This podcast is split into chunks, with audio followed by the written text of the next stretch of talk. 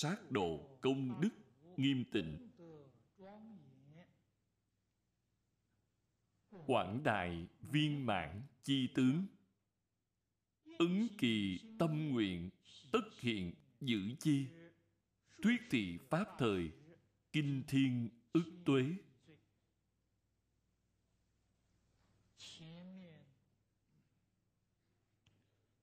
Tỳ kheo pháp tạng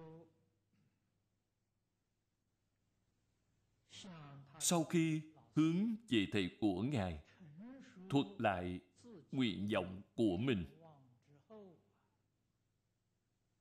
Tiếp theo đó là thịnh pháp. Thầy vô cùng từ bi. Biết ngài rất cao minh.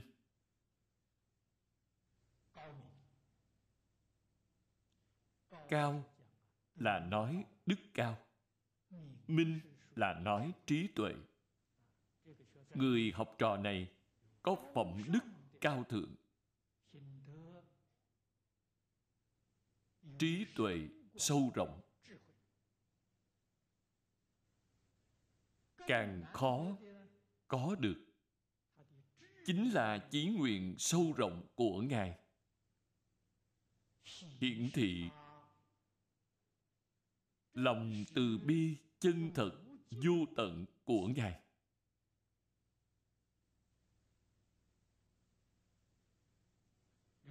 Vì vậy, nên liền đáp ứng lời khải thỉnh vì ngài mà thuyết pháp. Vì ngài mà tuyên nói, đến chỗ này thì văn tự so ra đơn giản hơn. Thời gian giáo học của phật dài lâu. Chỉ vài câu thì lướt qua hết. Vì ngài mà tuyên nói 210 ức cõi nước của chư Phật.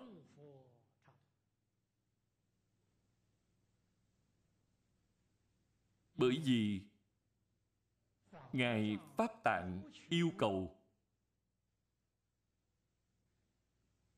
Nên Phật mới nói với Ngài. Về sự trang nghiêm Của tất cả cõi nước của chư Phật. Mục đích của Ngài là từ trong đây mà lựa chọn tập hợp những tinh hoa của các cõi nước chư Phật để xây dựng một đạo tràng tu học lý tưởng của Ngài. Mục đích là ở chỗ này. Trí tuệ của Ngài thật là khó được. Chí nguyện khó được. Ý tưởng của Ngài lại càng khó được. Cho nên, thế gian tự tại vương Phật vô cùng hoan hỷ nói ra cho Ngài những sự việc này. Phật nói đương nhiên đều là kinh Pháp. Chỗ này, chúng ta nên chú ý là 210 ức. Theo con số mà nói thì không phải là rất nhiều. Không phải con số lớn. Nhưng ở chỗ này, đừng xem nó là một con số. Vậy gọi nó là gì? Là nghĩa biểu pháp.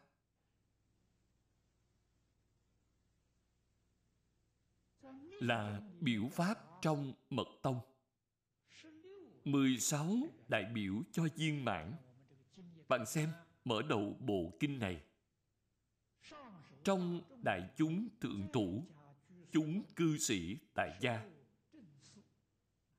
Có 16 vị chánh sĩ hiền hộ 16 là đại biểu cho viên mãn. Ngoài 16 ra 21 cũng đại biểu cho viên mãn.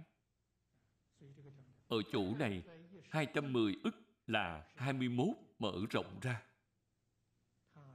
Nó là đại biểu cho nghĩa viên mãn. Nó không phải là con số Nếu là con số thì là quá nhỏ Trong thế giới du lượng, du biên Thì 210 ức này có được là bao? Đây là đại biểu cho tất cả thế giới của chư Phật. Trong tận hư không cấp pháp giới, một cái cũng không sót. Là đại biểu cho ý nghĩa này. Trong Kinh Hoa Nghiêm cũng có cách nói này. Kinh này và Kinh Hoa Nghiêm có mối liên quan vô cùng mật thiết. Từ biểu pháp này, chúng ta có thể nói kinh này cùng kinh Hoa Nghiêm không hai không khác. Trong Đại Trí Độ Luận cũng có cách nói như vậy. Cho nên, chúng ta phải xem con số 210 ức là biểu pháp thì ý nghĩa mới viên mãn, chính xác.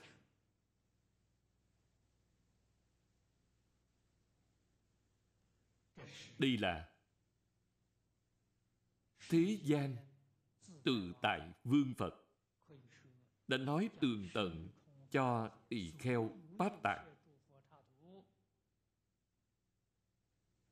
Trạng huống nhân quả.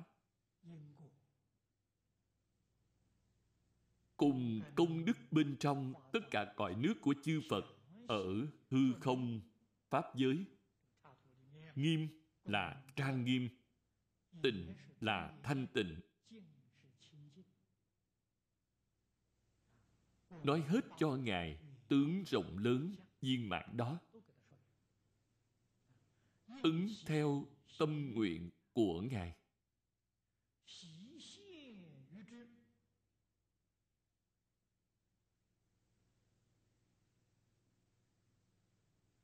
Ở đây cũng hiện ra thần lực không thể nghĩ bàn của phật.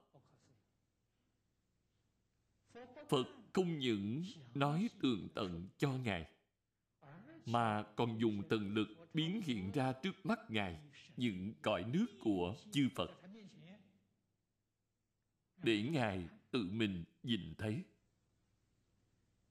Đây chính là người xưa gọi là đọc dạng quyển sách đi dạng dặm đường đọc sách là sao Thầy chỉ dạy nói với Ngài chính là đọc dạng quyển sách. Hiện những tướng này cho Ngài thấy là đi dạng dặm đường để Ngài đích thân thấy được cảnh giới này. Giống như chúng ta hiện nay du lịch, tham quan, khảo sát. Chính mình đến nơi đó xem qua. Thì học vấn kiến thức mới là chân thật. Không phải hoàn toàn chỉ nghe truyền thuyết. Đây chính là mình thân hành đến để thấy được cảnh giới này. Thời gian nói pháp này trải qua ngàn ức năm. Đức phật từ tại vương dạy tỳ kheo pháp tạng được bao lâu? Thời đó, thọ mạng của con người dài đã dạy ngàn ức năm. Dạng dạng là ức, ngàn ức. Đây là nói thời gian dạy học dài lâu, thời gian dài như vậy để dạy ngài ở chỗ này chúng ta nghĩ đến lời của Cộng tử thường nói.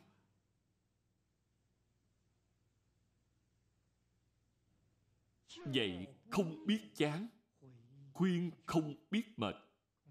Tinh thần dạy học của cộng lạc phu tử là không mệt không chán. Ở chỗ này chúng ta thấy được ngàn ức năm. Không phải thời gian ngắn. Nếu không có tâm nhẫn nại thì làm sao việc học này có thể thành tựu cho được? Phật từ bi chỉ dạy không mỏi mệt. Pháp tạng phần làm học trò cũng rất phi thường, học mà không nhàm chán.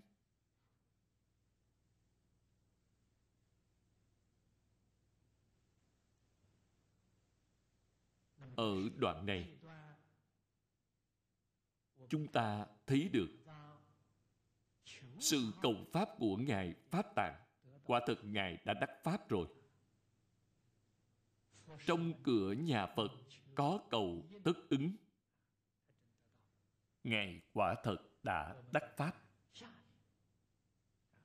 Chúng ta xem tiếp đoạn thứ ba là nói cách tu hành của ngài nhĩ thời pháp tạng, văn phật sở thuyết.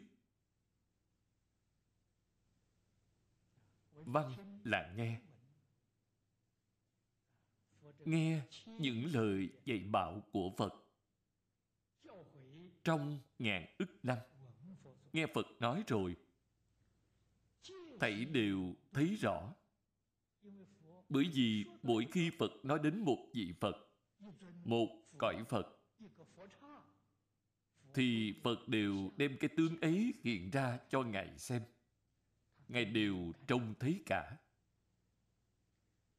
Đây là ngài nhờ vào oai lực của phật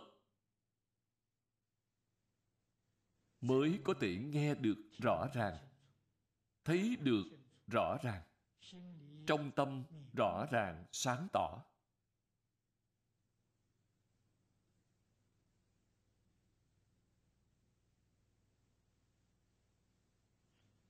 Vì vậy, ngài mới phát khởi đại nguyện du thượng thù thắng. Hóa ra 48 nguyện nổi tiếng này là có lai lịch của nó. Nghe nhiều, thấy nhiều, trong tâm cảm xúc nhiều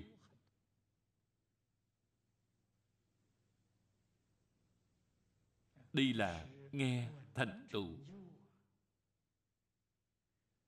Cũng là nguồn gốc của 48 lời nguyện. Nguyên do là ở chỗ này. Ư bỉ thiên nhân thiện ác. Quốc độ thô diệu. Tư duy cứu cánh. Chỗ này chúng ta nên chú ý. Chỗ này có tư bạn xem văn tư tiếp theo nhất định có tu. Đây là tam huệ của bồ tát. Ngài là chân thật dụng công, thực sự chịu làm. Thiên nhân tiện ác là nhân. Quốc độ thu diệu là quả báo. Nhân duyên quả báo, tơ hào không sai thiện nhân nhất định được thiện quả. Ác nhân nhất định bị ác báo.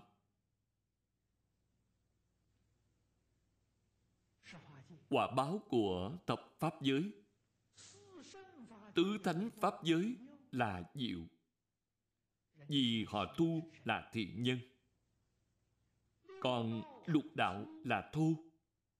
Vì lục đạo phàm phu tu nhân bất thiện. So sánh trong lục đạo, nếu thiện nhiều ác ít.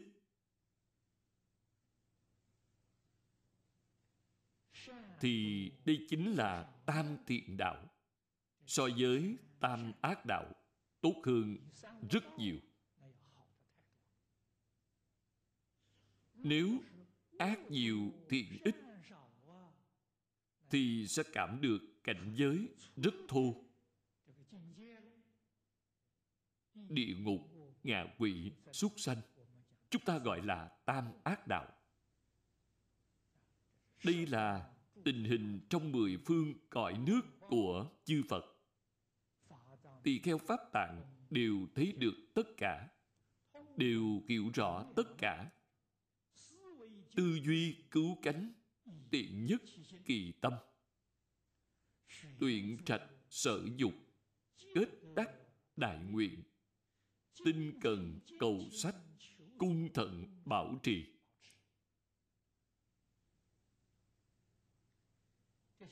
Tại chỗ này, không những chúng ta hiểu rõ làm sao có thế giới Tây Phương cực lạc. Mà có thể nói, đoạn này là nói về lịch sử của thế giới Tây Phương cực lạc. Đồng thời cũng cho chúng ta một khải thị rất lớn. Ngày nay, chúng ta muốn giảng sanh. Chúng ta muốn làm đệ tử của Phật. Phật trong đời quá khứ phát tâm hành trì có thể nói, đều là gương mẫu tốt nhất cho việc tu hành của chúng ta. Chúng ta phải nên ghi nhớ, phải nên học tập.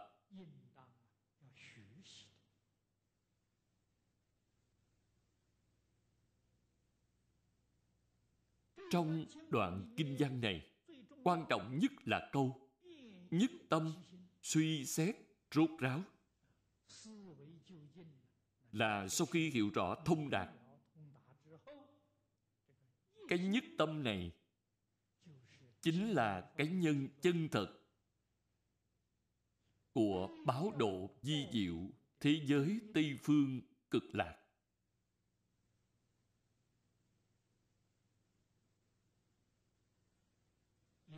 chúng ta cũng hiểu rõ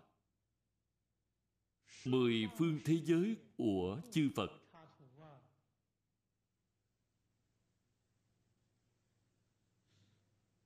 Nếu so sánh với thế giới Tây Phương cực lạc thì sao?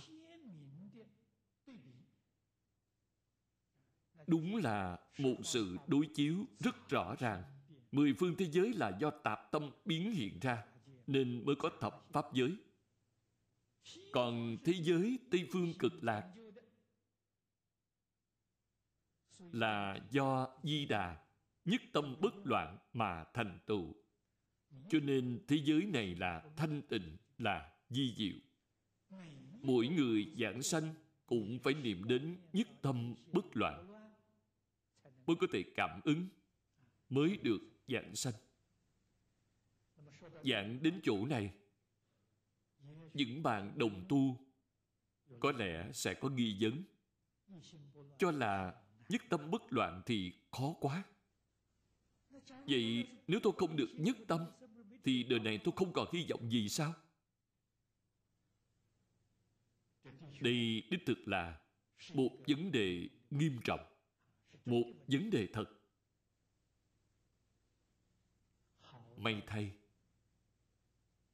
đức phật a di đà đích thực là từ bi.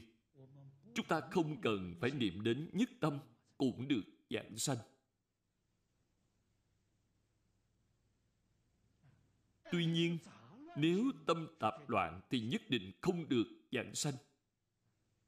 Tối thiểu cũng phải niệm đến công phu thành phiến. Công phu thành phiến là thế nào? Đây là bờ mé của sự nhất tâm bất loạn.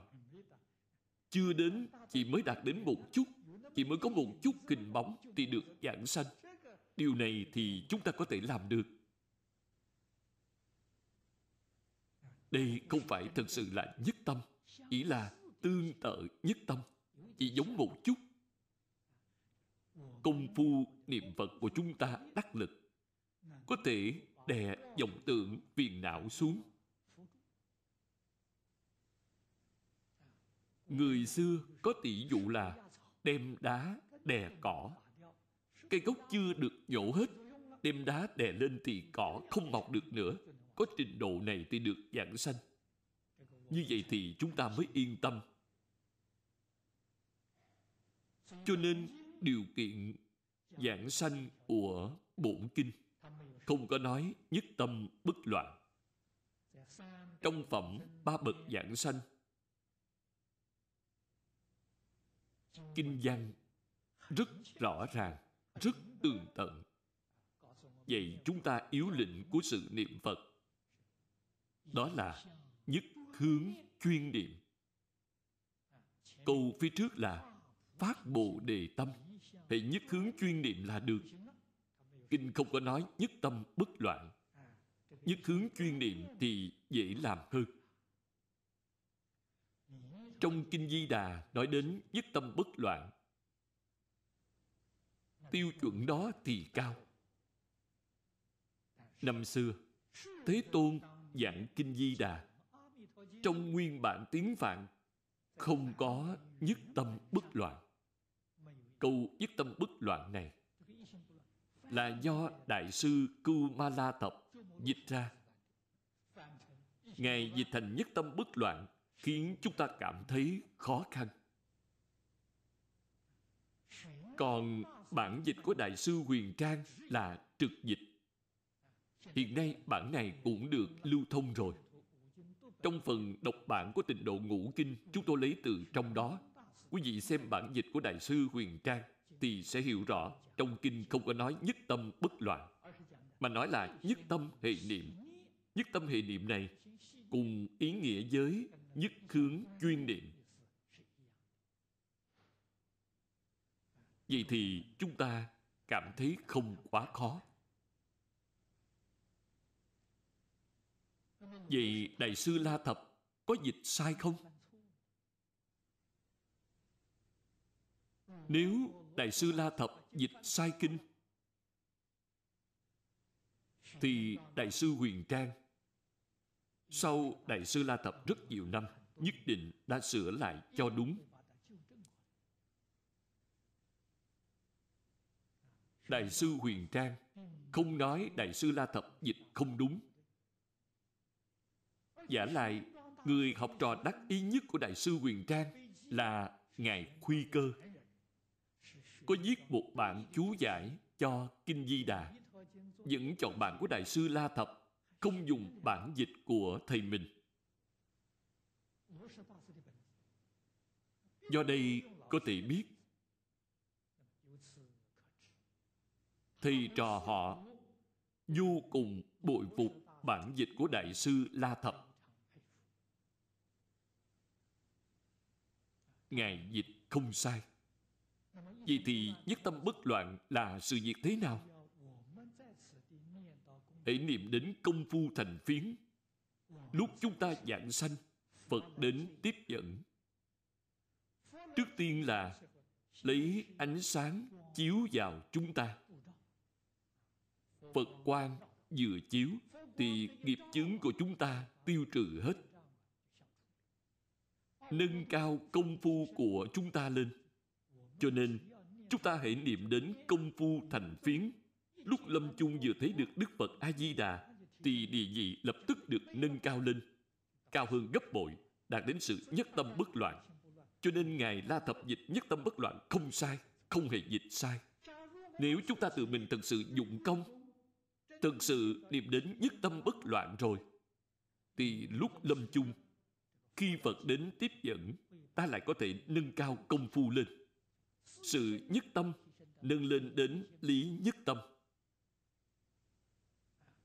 Cho nên sự gia trị của phật là gấp bội sự tu trì của chúng ta. Điều này nói rõ, chúng ta tự mình dụng công là vô cùng quan trọng.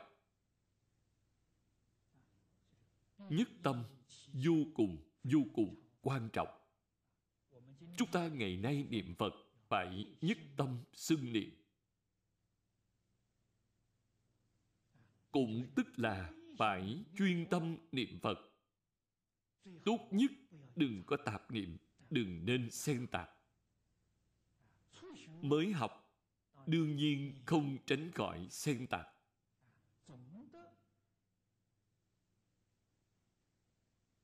Phải đề cao cảnh giác làm cho sự xen tạp này. Mỗi năm, một ít dần.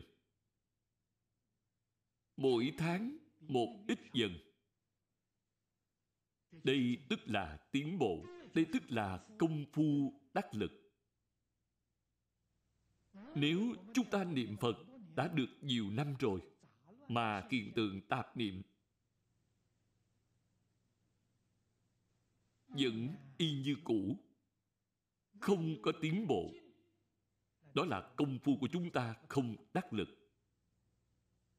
Như vậy, không nắm chắc giảng sanh. So ra thì tương đối khó khăn. Công phu đắc lực thì chính mình sẽ nắm chắc phần giảng sanh.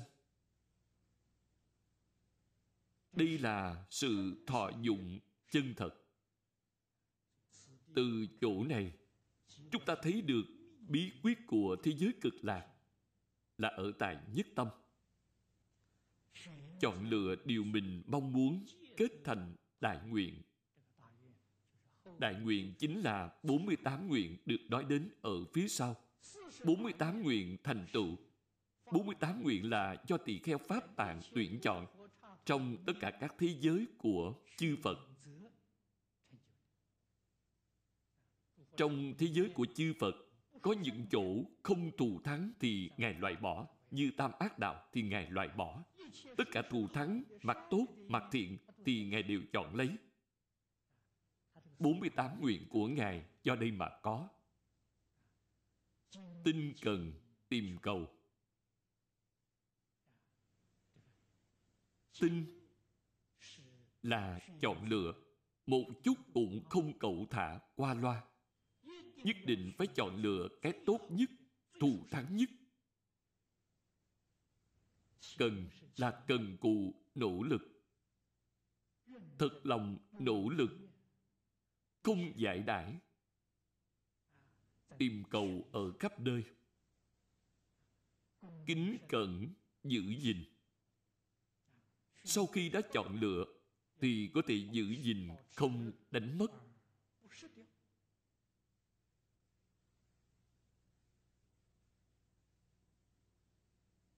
Xin xem tiếp.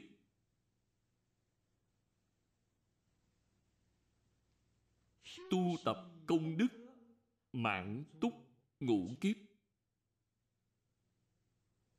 Phía trước chúng ta thấy được văn và tư. Ở đây là tu. Tu bao lâu mới có thể thành tựu được? Thế giới tây phương cực lạc. Tu hết năm kiếp. Năm kiếp này là tinh cần tìm cầu, kính cẩn giữ gìn.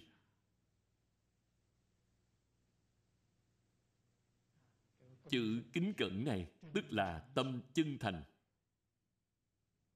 tâm cung kính.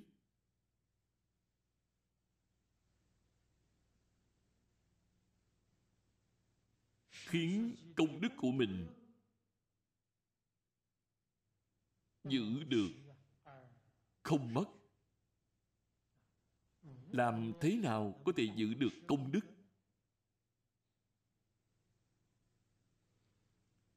Trong phật pháp thường nói, lửa thiêu rừng công đức.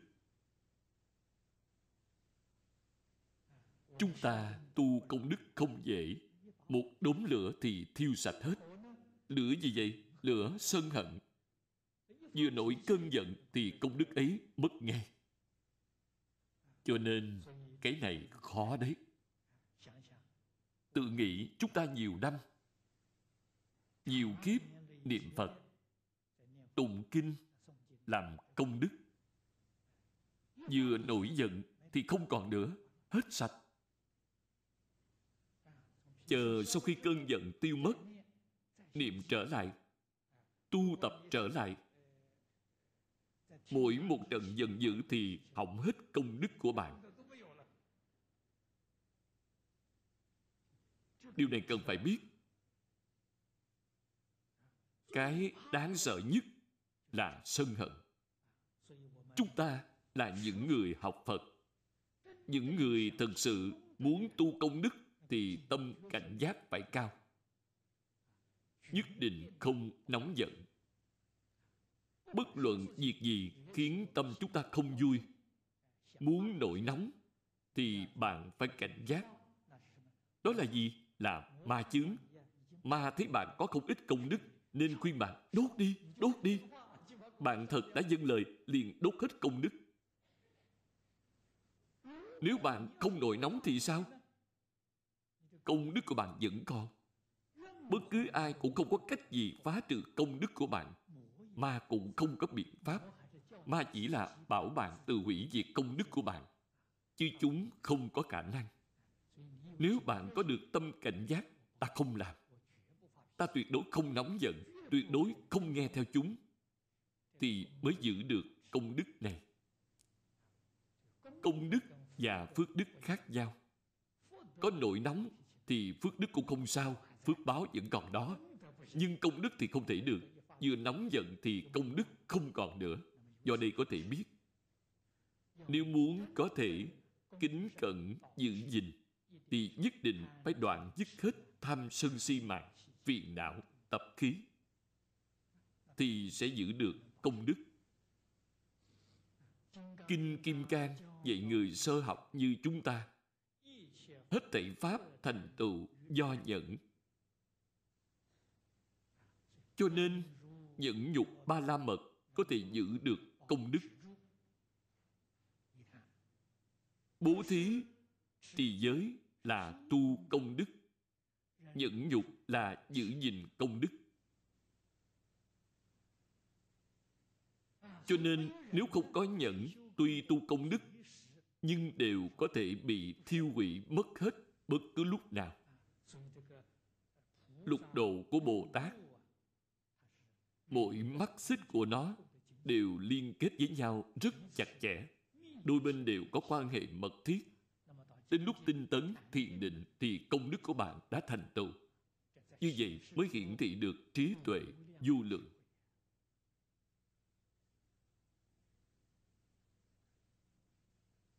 Ở chỗ này, chúng ta thấy ngài đã tu đủ năm kiếp. Thời gian dài như vậy,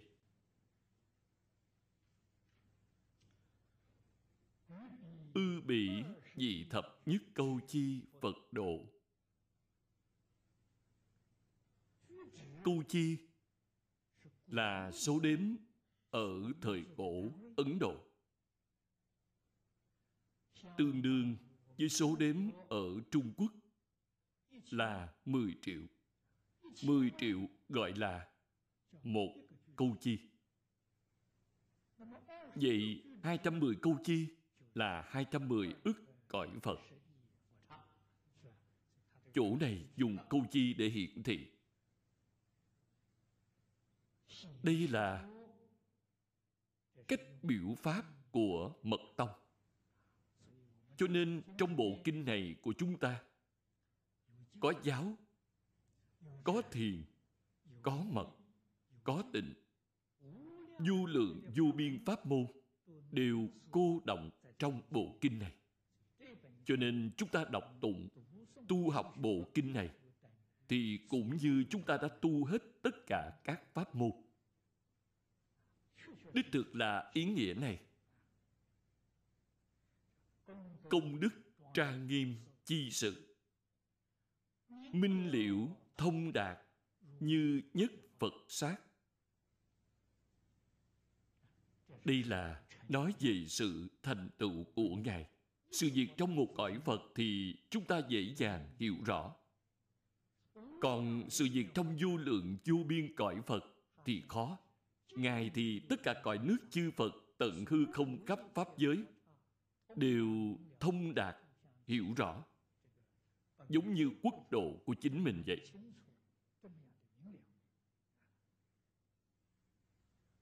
Sở nhiếp phật quốc, siêu quá ư bỉ. Nguyện vọng của ngài thật viên mãn. Ngài xây dựng thế giới cực lạc đó đích thực siêu việt hơn thế giới của chư phật kết tập tất cả tinh hoa công đức viên mãn của chư Phật.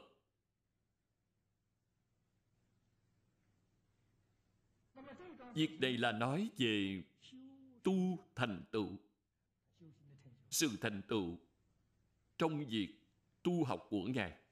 Thực ra mà nói, cũng không phải đơn giản.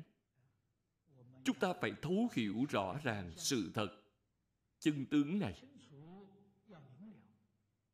Thì chúng ta mới có thể sinh ra lòng tin kiên định đối với tịnh tông.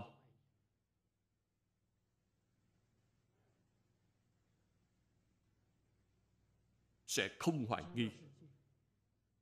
Thế giới cực lạc tuyệt đối không phải là ngẫu nhiên thành tựu. Phật từ tài Vương giảng kinh thuyết pháp cho Ngài hết ngàn ức năm.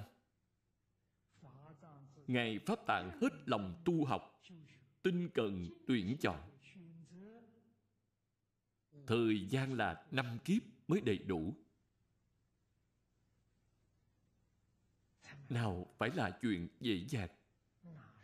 Cho nên đây là tập hợp tất cả tướng trang nghiêm thanh tịnh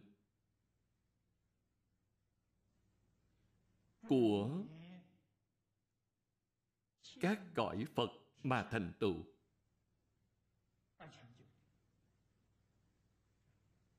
Lẽ tự nhiên là sẽ siêu việt hơn các thế giới của chư Phật, thỏa mãn được nguyện vọng của Ngài. Cho nên ở phần sau, Bổn Sư Thích Ca Mâu Ni Phật tán thán A-di-đà Phật là ánh sáng tôn quý nhất vua trong các vị Phật. Tất cả chư Phật đều giống như Thích Ca Mâu Ni Phật. Đều tán thán Ngài như vậy. Cho nên, đây không phải là một việc dễ dàng. Vậy chúng ta thấy được đoạn lịch sử này, sự kiện này. Chúng ta tự nhiên sẽ cảm thấy điều này vô cùng hợp tình, hợp lý, hợp pháp. Đáng được chúng ta tin theo. Tin có vạn ngày bỗng nhiên tưởng tượng ra thế giới Tây Phương.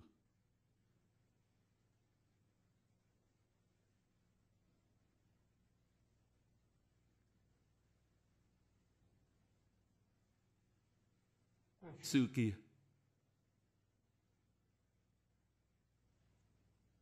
Đại sư Thiên Thai. Tức Trí giả Đại sư nói.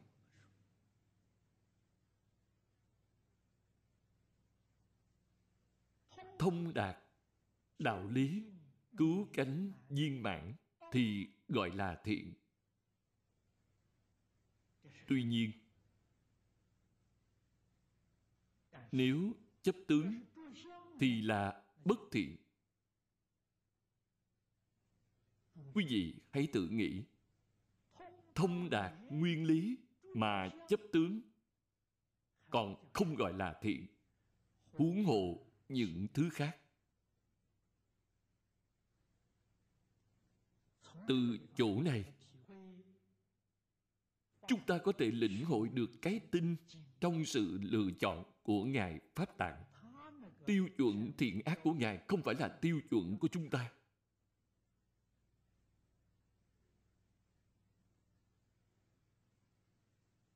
Trong kinh hoa nghiêm, phật nói rất hay.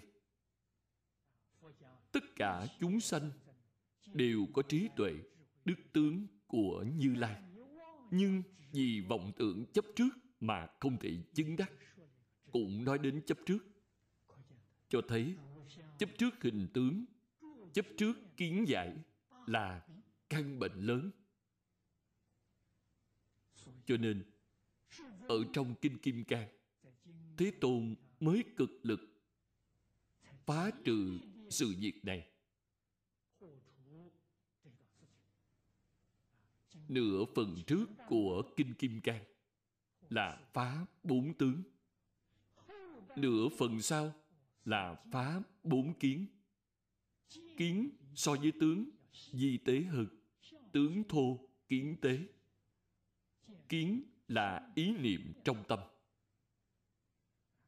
Nếu bồ tát có tướng ta, tướng người, tướng chúng sanh, tướng thọ giả thì không phải là bồ tát. Nửa phần sau thì nói càng di tế hơn nếu bồ tát có thấy ta, thấy người, thấy chúng sanh, thấy thọ giả, tức không phải bồ tát cho thấy rằng, chấp trước là đại bệnh vậy.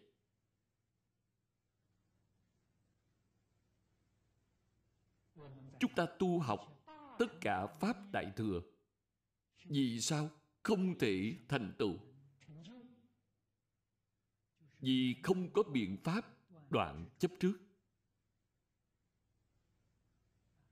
Vậy pháp môn này của chúng ta thì sao? Có chấp trước không sợ? Vậy bạn chấp trì danh hiệu. Bạn đừng chấp những thứ khác. Không được chấp trước những thứ khác. Chấp trước danh hiệu này thì được giảng sanh. Đây là chấp tướng. Những pháp đại thừa khác không được chấp tướng. Chúng ta chấp tướng này thì được. Chấp tướng chính là đới nghiệp dạng sanh. Sau khi đến thế giới tây phương cực lạc, gặp a di đà phật, chúng ta mới phá chấp trước, mới lìa tướng. Điều này thật đã mang đến cho chúng ta sự tiện lợi không gì sánh bằng, khiến cho tất cả chúng sanh giảng sanh bất thoái thành phật, người người đều có phần. Điều này thật sự không thể nghĩ bàn chúng ta xem tiếp phần kinh văn. Ký nhiếp thọ dĩ phục nghệ thế tự tại vương như lai sở. Khi nhiếp thọ xong, tức là nói, ngài đã tu hành trải qua năm kiếp thành tựu rồi.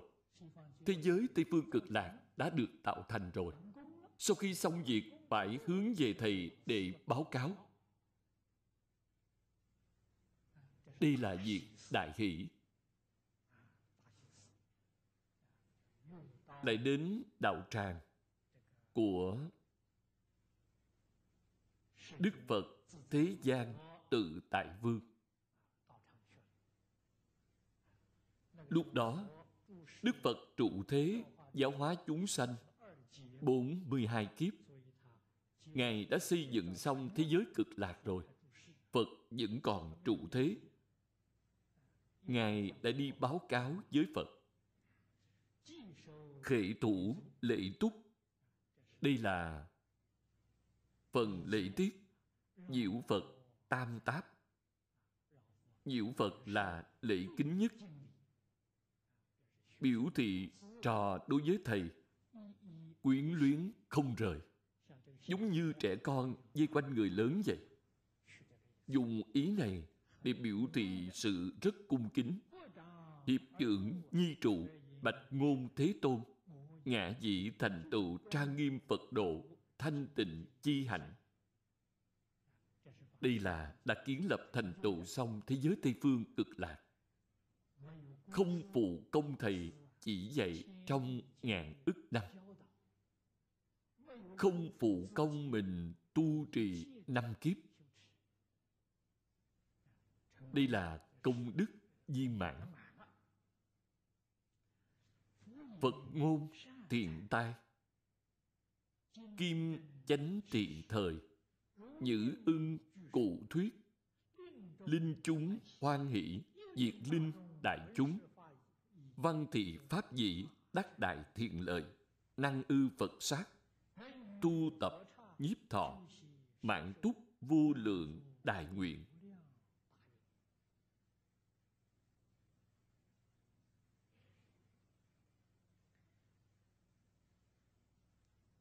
Chỗ này chúng ta nên đặc biệt lưu ý. Đạo thầy trò. Bạn xem, thầy và trò.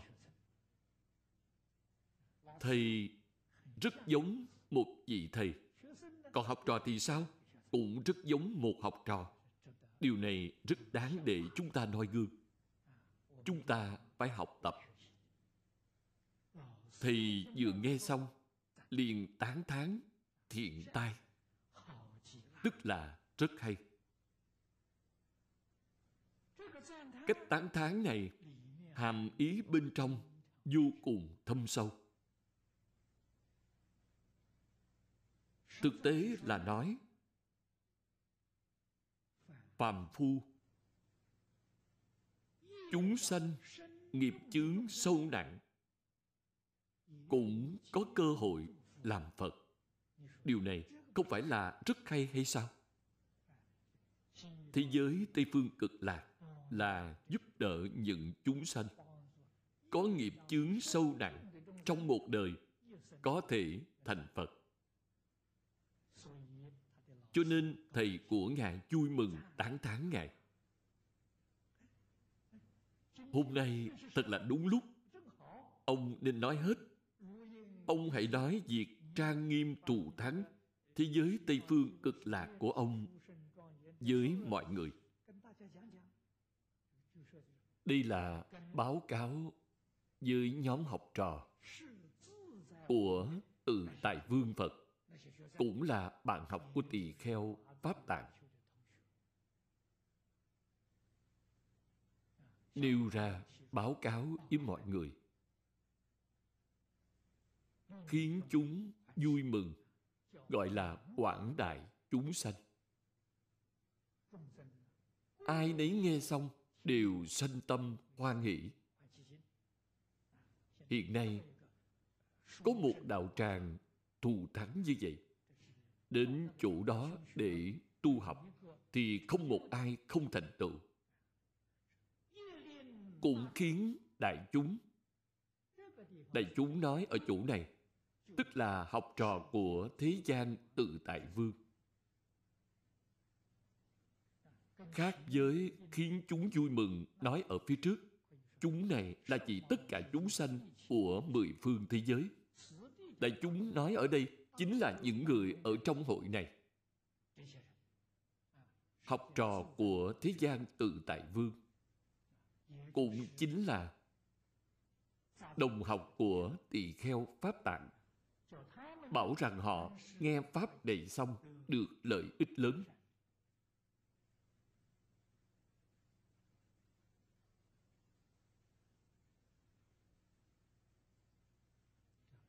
Đại thiện lợi này là chỉ cho cái gì? Là chỉ muốn cho chính pháp giới chúng sanh trong mười phương.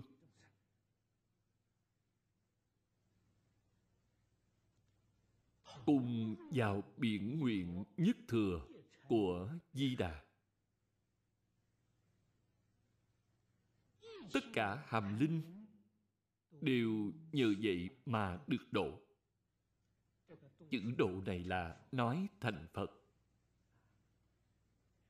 Đặc biệt là chỉ cho lục đạo chúng sanh. Nhờ pháp môn này mà người người được viên mãn thành phật. Đây gọi là lợi ích lớn. Đây là huệ dự tức là ban cho chúng sanh lợi ích chân thật.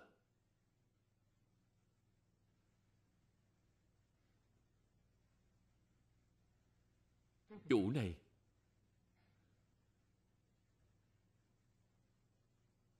Chúng ta phải đặc biệt lưu ý. Phải hết lòng để học tập.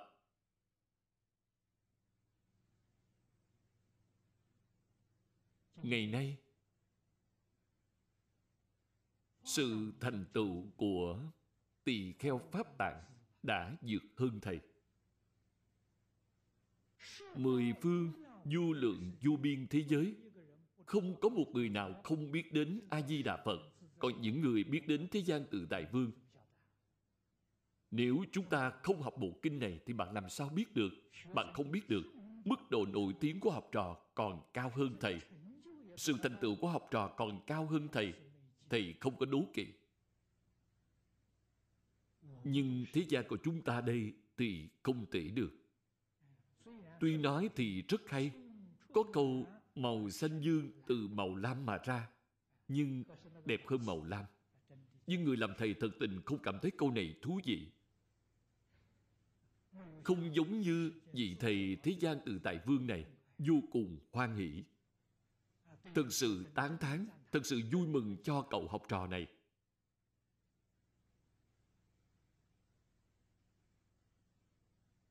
Trong thế gian chúng ta, thầy có đố kỵ học trò.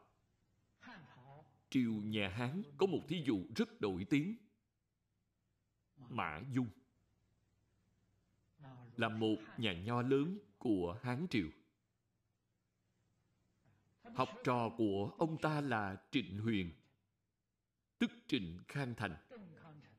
Trịnh Khang Thành bái Mã Dung làm thầy, theo ông học ba năm. Học hết tất cả kiến thức của ông, lại còn vượt hơn ông ấy.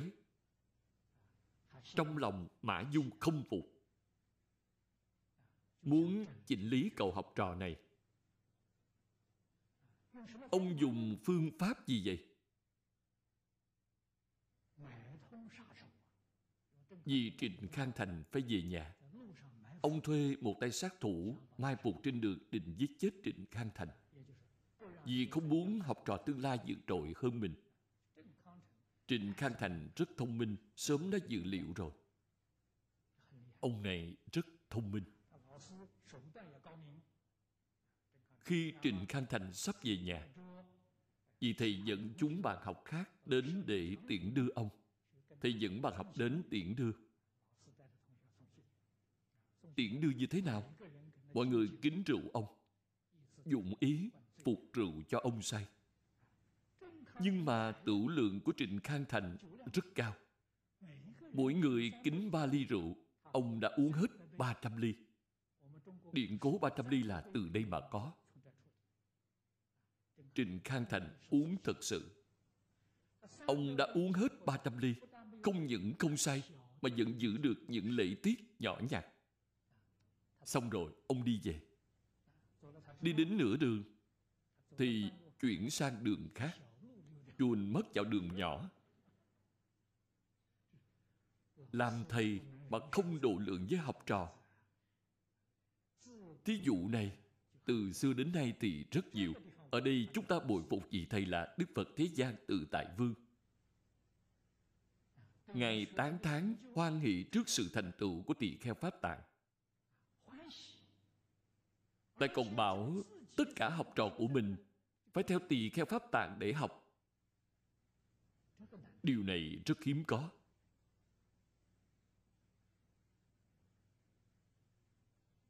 Trong Phật môn chúng ta, vào đời nhà đường, Đại sư Lục Tổ Huệ Năng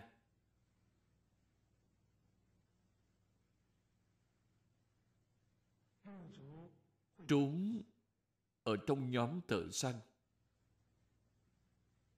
Hết 15 năm. Sau khi ra ngoài, Ngài gặp được Ngài Ấn Tông tại Quảng Châu. Ấn Tông thật là phi thường. Ấn Tông lúc đó là tụ lĩnh Phật giáo ở phương Nam. Đồ chúng rất là đông. Ấn Tông biết được Ngài là lục tổ đắc Pháp ở Hoàng Mai đã xuống tóc cho Ngài. Cho nên Ấn Tông là thầy thế độ của Đại sư Huệ Năng. Sau khi Ấn Tông thế độ cho Ngài, thì Ngài là đồ đệ của Ấn Tông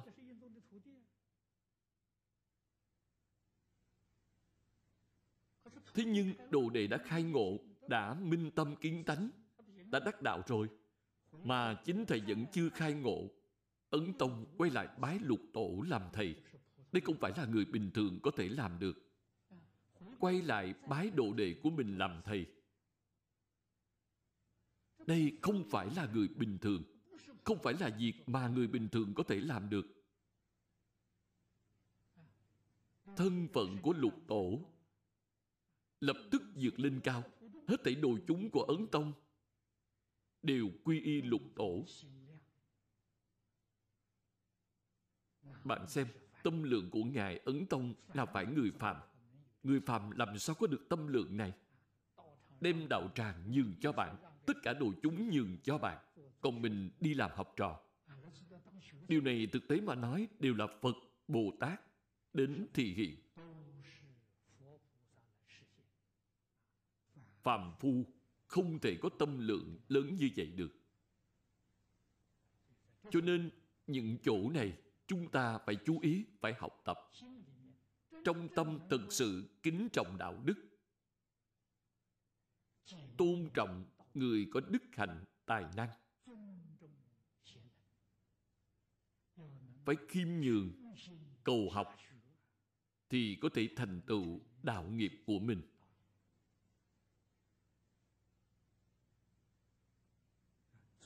Cho nên chúng ta đọc đến phần kinh văn này, cảm xúc sẽ rất nhiều. Năng ư Phật sát Phật sát này chính là cực lạc tịnh độ. Tu tập nhiếp thọ. Tu tập là chỉ cho tất cả những người niệm Phật giảng sanh đến thế giới Tây Phương cực lạc để tu học. Còn nhiếp thọ là chỉ tỳ kheo Pháp Tạng là A-di-đà Phật hiện nay.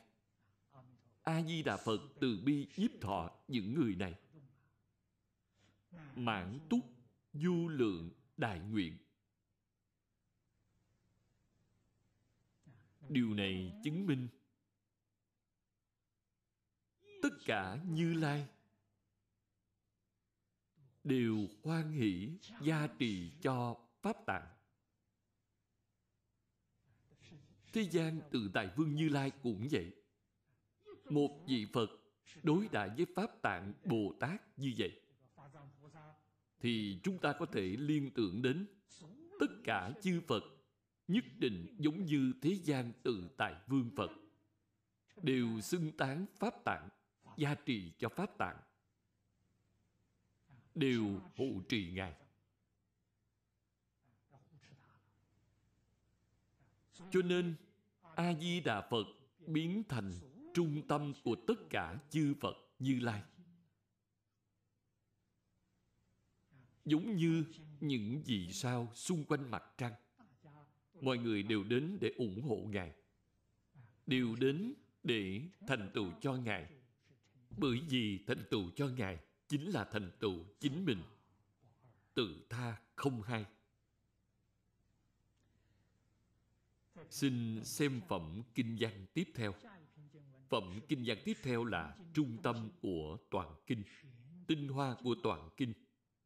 Do A-di-đà Phật tự nói ra. Thích Ca Mâu Ni Phật kể lại, thuật lại. Cũng giống như chính A-di-đà Phật nói vậy. Phát Đại Thệ Nguyện Đệ Lục. Đây là 48 nguyện nổi tiếng. Điều mục của các lời nguyện trong năm loại bản dịch gốc. Có số lượng nhiều ít khác nhau. Trong đó, có bản dịch là 24 nguyện có hai bản dịch là 24 nguyện. Có hai bản dịch là 48 nguyện, Còn có một bản dịch là 36 nguyện. Số điều mục nhiều ít khác nhau, Nhưng nội dung bên trong đại thể không có sai biệt nhiều. Nội dung phần nhiều là giống nhau, Cũng tức là có lúc hai nguyện, ba nguyện hợp thành một nguyện có khi thì một nguyện chia ra thành hai, ba nguyện.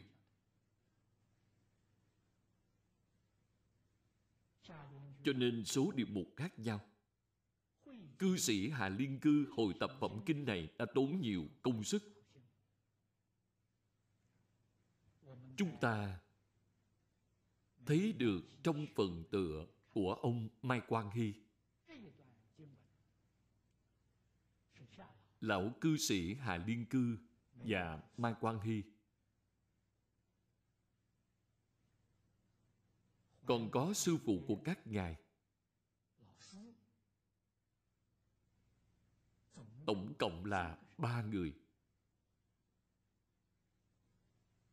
Đã dùng thời gian là ba tháng để hội tập phẩm kinh này.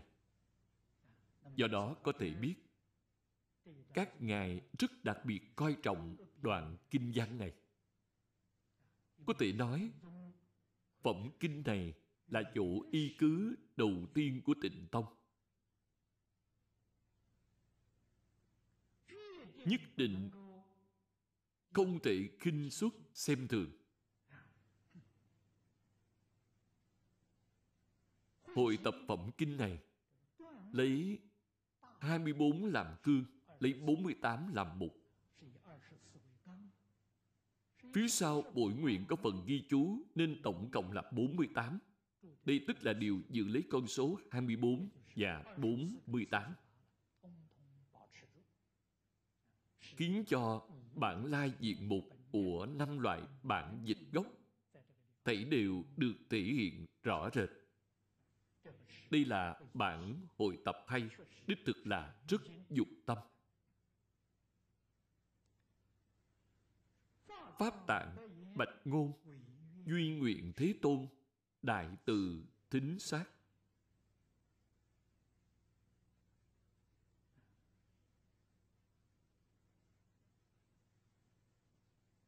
Trên thực tế, lúc này Ngài Pháp Tạng đã thành Phật rồi. Tức là A-di-đà Phật đứng trước mặt Thầy vẫn là thân phận đệ tử. Ngài nói, thưa Đức Thế Tôn, kính xin Đức Thế Tôn. Đây là lối xưng hô tôn kính đối với Thầy. Đại từ nghe và soi xét.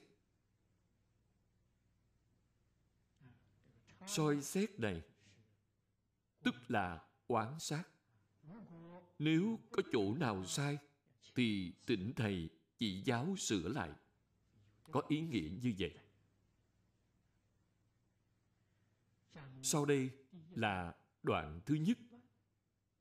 Chúng ta tính đoạn thì 24 đoạn này chính là 24 nguyện. Phía sau mục nhỏ này là 48 nguyện.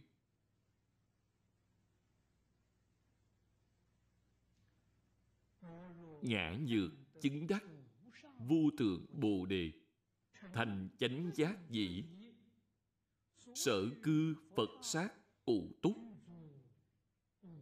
vô lượng bất khả tư nghị công đức trang nghiêm.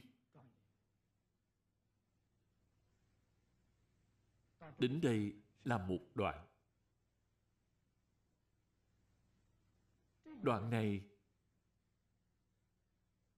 là nói tổng quát.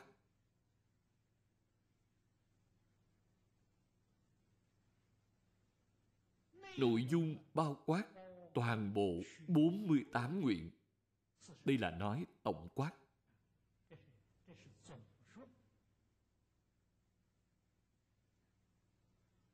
Nếu con chứng được vô tượng Bồ Đề, vô tượng Bồ Đề tức là vô tượng chánh đẳng chánh giác, cũng tức là Ngài viên mãn thành Phật rồi, thành chánh giác rồi.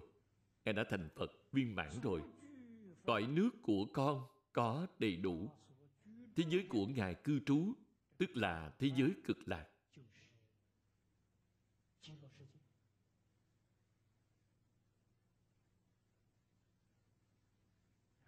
Nguyện cõi nước này của Ngài nhất định phải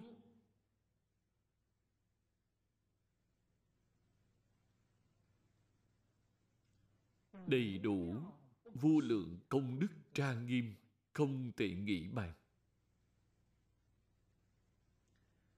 ngài ở trước mặt thầy, tỏ rõ nguyện vọng quốc độ của ngài. Nhất định phải thù thắng hơn quốc độ của chư phật. Bởi vì tất cả quốc độ của chư phật đều có khiếm khuyết. Còn quốc độ của ngài không có khiếm khuyết. Đây là quốc độ tốt hơn quốc độ của chư phật.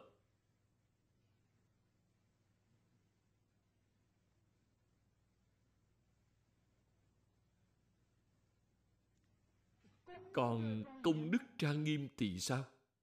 Đương nhiên là rất nhiều. Loại công đức nào gọi là trang nghiêm đệ nhất?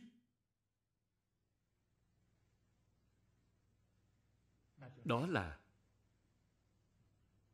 mười niệm tất sanh, bất thoái thành phật. Điều này đích thực là công đức trang nghiêm đệ nhất.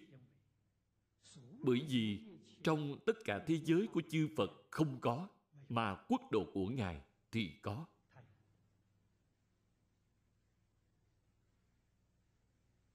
Cho nên là công đức trang nghiêm không thể nghĩ bàn, đặc biệt chỉ cho sự việc này.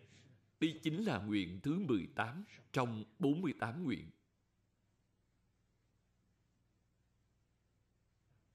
Chúng ta lại xem bên dưới. Dưới đây chính là hai nguyện trước tiên trong 48 nguyện. Nguyện thứ nhất, trong nước không có ác đạo. Tất cả thế giới của chư phật đều có ác đạo. Còn ở thế giới tây phương cực lạc không có tam ác đạo. Vô hữu, địa ngục ngạ quỷ, cầm thú quyên phi nguyện động, chi loại. Đây là nguyện thứ nhất trong 48 nguyện.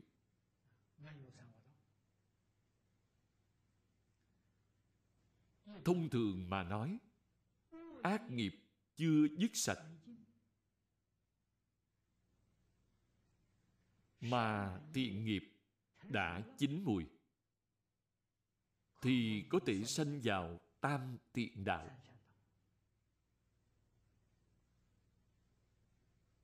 Như tình hình của chúng ta hiện nay đều là như vậy. Nhưng hưởng hết phước rồi, vẫn phải đọa lạc. Cho nên tam thiện đạo không cứu cánh.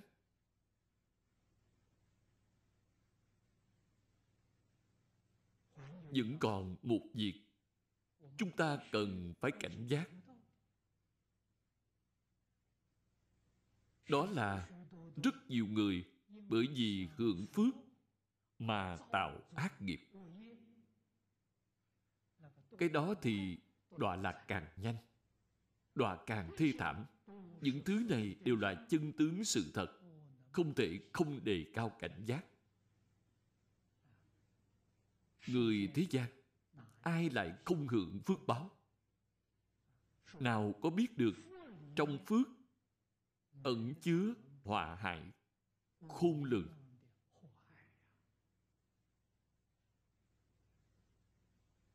Những người không có phước báo thì sao?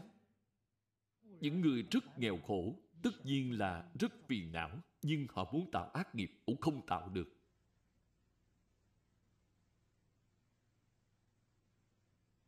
Hay nói cách khác, đời này họ chỉ đang thọ báo. Họ rất khó tạo tội nghiệp nặng.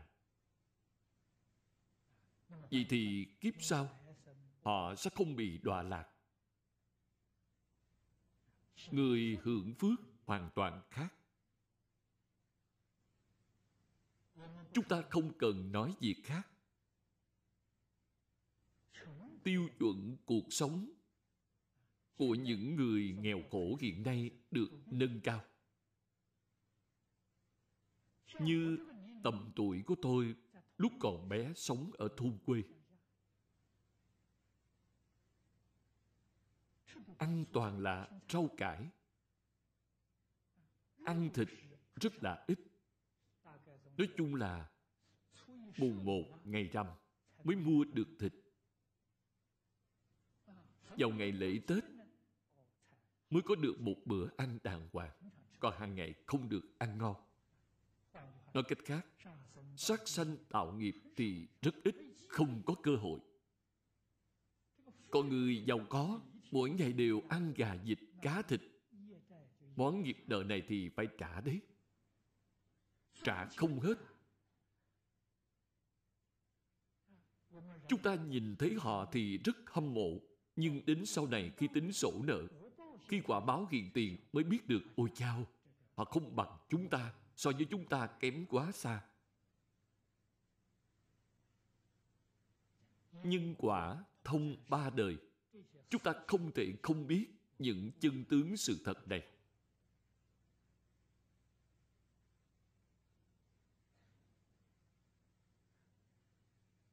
Địa ngục là do tạo tác thượng phẩm thập mà cảm lấy ác báo. Ngạ quỷ là trung phẩm thập ác. Súc sanh là hạ phẩm thập ác. Kinh phật nói với chúng ta, vì sự chiêu cảm của tham sân si là sân hận, đọa địa ngục, keo kiệt, tham lam là ngạ quỷ, ngu si là súc sanh, tham sân si là tam độc phiền não, cảm được là khổ báo tam độ thế giới tây phương không có tam ác đạo, hay nói cách khác, không có người tạo ác nghiệp, không có phiền não của tham sân si, không có nhân nên họ không có quả báo mỗi người giảng sanh về thế giới tây phương cực lạc. Công phu, niệm vật đắc lực rồi. Có thể đè tham sân si xuống. Tuy không đoạn được, nhưng có khả năng đè xuống. Bản thân mình có năng lực đè xuống. Khi đến thế giới tây phương cực lạc, phật được dự gia trì, thì họ đoạn dứt ngay. Cho nên họ liền được nhất tâm được lợi ích rất lớn. Học các pháp môn khác diệt đoạn phiền não phải hoàn toàn nhờ vào chính mình. Hiện nay thì chúng ta chỉ cần đè một nửa, còn nửa kia phần giúp đỡ thì chúng ta sẽ thành công. Cho nên pháp môn này gọi là pháp môn nhị lực. Được rất nhiều sự lợi ích. Chúng ta xem đoạn tiếp theo sở hữu nhất thiết chúng sanh. Dĩ cập diệm ma la giới. Tam ác đạo trung. Lai sanh ngã sát. Thọ ngã pháp hóa. Tức thành a nậu đa la tam miệu tam bồ đề. Bất phục canh đọa. Ác thú. Đây là nguyện thứ hai trong 48 nguyện. Nguyện thứ hai không đọa ba đường ác hết thảy chúng sanh đây là chỉ chúng sanh trong lục đạo và cõi Diêm Ma La. Diêm Ma La tức là vua Diêm La. Chúng ta gọi là thập điện Diêm Dương. Vì Diêm Dương ở điện thứ năm rất lợi hại. Diêm La Dương đề ngũ điện. Còn gọi là Bình Đẳng dương. Trong Kinh Địa Tạng Bồ Tát Bổn Nguyện có giới thiệu có nói rõ Ngài quản lý địa ngục, trông coi địa ngục. Tam ác đạo là chỉ địa ngục, ngạ quỷ, súc sanh. Ác nghiệp tập khí của chúng sanh. Trong ác đạo nặng nhất. Nếu họ có thể niệm phật, nghe đến pháp môn này, một lòng xưng niệm a di đà phật, cầu sanh tịnh độ thì cũng được giảng sanh. Cho nên pháp môn này hãy đủ ba điều kiện bạn thật tin tin có a di đà phật tin có thế giới tây phương cực lạc tin niệm phật nhất định có thể được A-di-đà Phật đến tiếp dẫn, giảng sanh. Bạn thật tin không hoài nghi. Thực sự muốn đi. Đây là nguyện. Thực sự muốn đi. Tức là ở nơi này, phải buông xuống tất cả một mặt muốn đi mà mặt khác lại không buông được nơi này, thì đó là giả, không phải thật muốn đi. Thật muốn thì nhất định tất cả đều buông xuống. Buông xuống tất cả thân tâm thế giới. Trong tâm không còn chướng bận chướng ngại nữa. Đây mới gọi là thật muốn đi.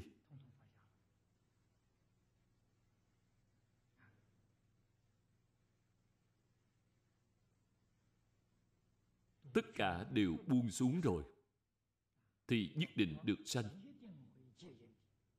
A di đà phật nhất định sẽ tiếp dẫn bạn. Chúng ta ở đây vừa phát tâm thì ngài biết ngay. A di đà phật hiểu ngay. Nhân duyên của chúng ta ở nơi đây chín mùi rồi thì ngài đến tiếp dẫn. Khi tòa mạng chúng ta đến thì phật đến tiếp dẫn.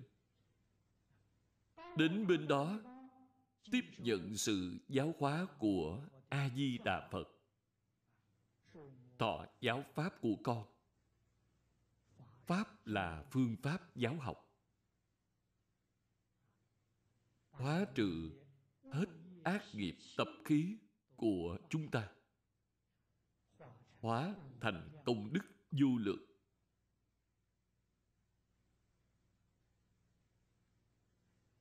Tất thành a nậu đa la tam miệu tam bồ đề. Đây là thành phật rồi đến được thế giới tây phương cực lạc.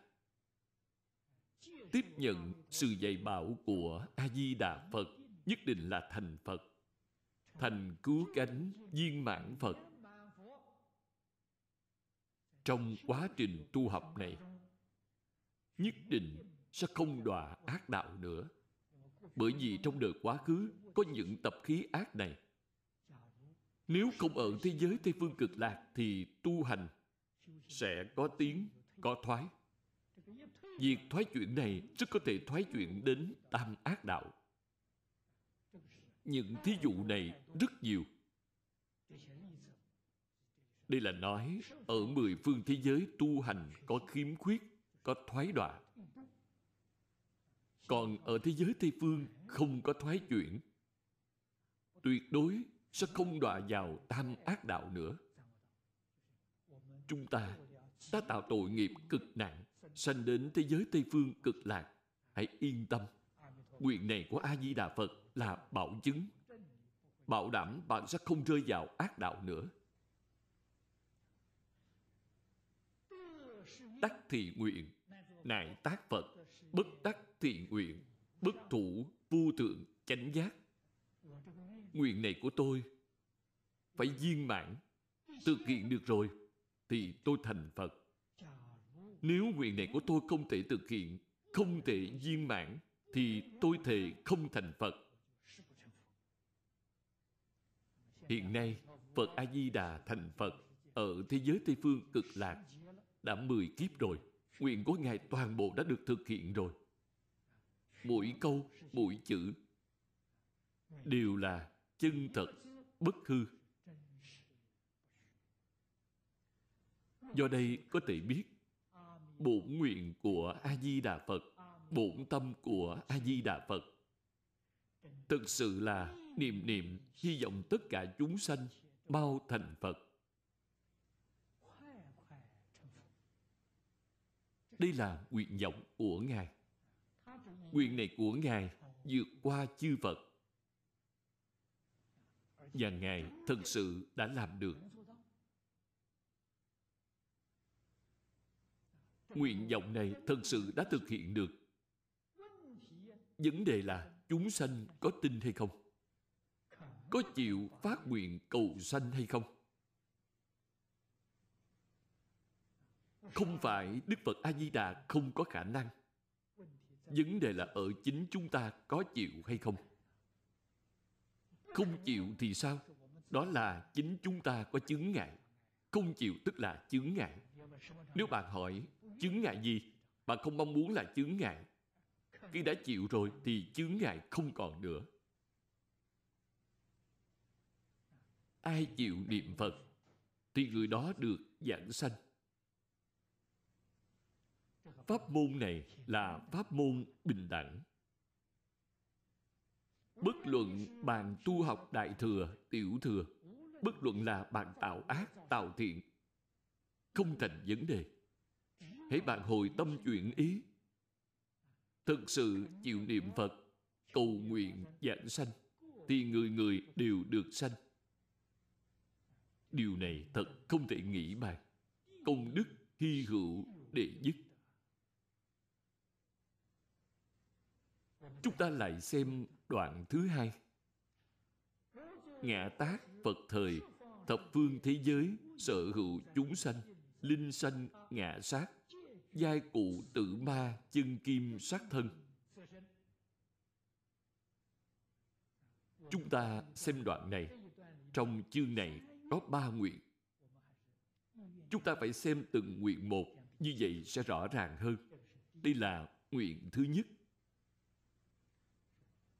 Là nguyện thân tướng sắc vàng rồng. Ở chỗ này, chúng ta phải đặc biệt lưu ý nguyện nói về tất cả chúng sanh trong mười phương thế giới. Trong đây không có chọn lựa. Tất cả chúng sanh trong mười phương thế giới đương nhiên là bao gồm cả chúng ta trong đó. Không có nói chúng sanh thế giới ta bà là ngoại lệ.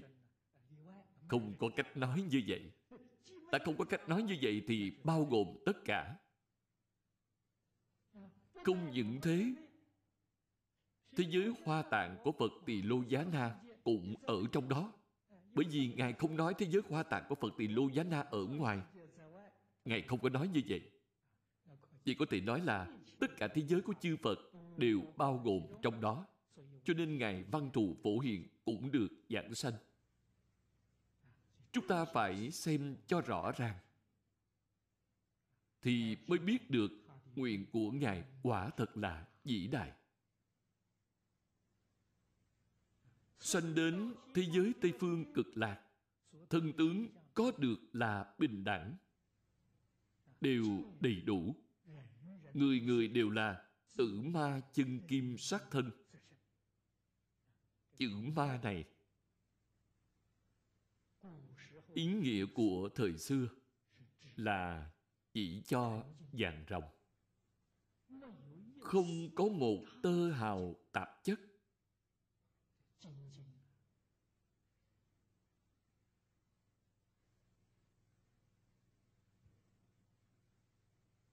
Đây là nói về thân thể của chúng ta. Khi đến thế giới tây phương cực lạc, hãy nhìn xem cái thân thể hiện nay của chúng ta vô cùng yếu ớt, nhục thân rất yếu ớt. Vừa gặp phải một cơn gió lạnh thì ngã bệnh rồi, không đứng lên nổi.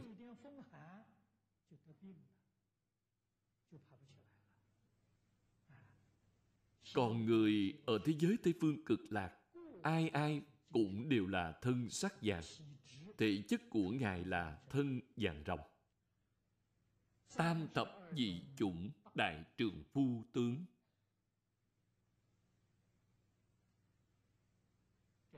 Đây là đức phật thích ca mâu ni nói đến thế giới này của chúng ta. Bởi vì ở thế giới này tâm lượng con người rất nhỏ hẹp. Nói 32 tướng 80 vẻ đẹp. Những tướng hảo đó là đến chỗ cứu cánh viên mãn rồi. Nếu nói nhiều hơn thì không có cách gì tưởng tượng. Kỳ thật là không chỉ bấy nhiêu đó. Trong đại kinh chúng ta thấy được, thân phật có vô lượng tướng. Tướng có vô lượng vẻ đẹp. Đến thế giới tây phương cực lạc thì tướng mạo của chúng ta cùng với phật a di đà giống y như nhau vậy?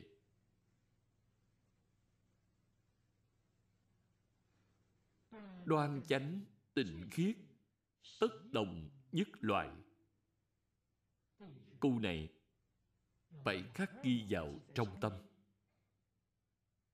Người của thế giới tây phương cực lạc, không có hai tướng mạo. Bằng thử xem hiện nay, đạo tràng chúng ta, mọi người ngồi chung một nơi, tướng mạo mỗi người đều khác nhau. Còn thế giới tây phương cực lạc, dù người nhiều hơn đi nữa cũng chỉ có một tướng mạo, tuyệt đối không có hai tướng. Khác nhau thì phiền phức rồi. Tướng mạo đều như nhau, vậy chúng ta có nhận làm người không? Mọi người đều giống như phật. Vậy ai là a di đà phật? Ai là quán thế âm bồ tát đây? Chúng ta giảng sanh về đó rồi, có phải sẽ không phân biệt được hay không? Việc này bạn hãy an tâm. Sanh đến thế giới tây phương cực lạc, chúng ta đều có tha tâm thông.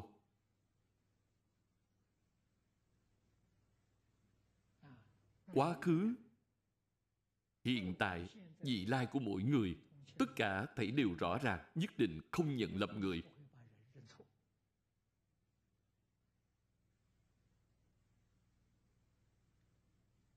Điều này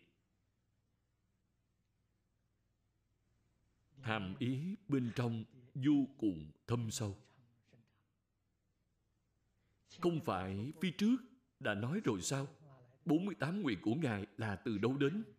Là vì thấy được rất nhiều thế giới của chư Phật. Chuyên tâm lựa chọn ở trong đó mà có. Người của mười phương thế giới có tướng mạo khác nhau. Tướng mạo đẹp thì kiêu ngạo. Còn tướng mạo xấu thì tự ti, mặc cảm. Đây là phiền não còn ở thế giới Tây Phương cực lạc, mọi người đều có tướng mạo giống nhau, thì không có kiêu ngạo cũng không có tự ti. Đức Phật A-di-đà thật là thông minh. Ngài dùng những phương pháp này thì tự nhiên tiêu trừ sạch hết tất cả phiền não của bạn. Đến đó thảy đều không còn nữa. Phương pháp này thật tuyệt diệu. Thế giới của hiển thị Ngài là Pháp giới bình đẳng. Cho nên trên đề kinh này, lấy phương pháp bình đẳng để độ tất cả chúng sanh, khiến tất cả chúng sanh bình đẳng thành phật đến thế giới tây phương cực lạc là bình đẳng không hai không khác với a di đà phật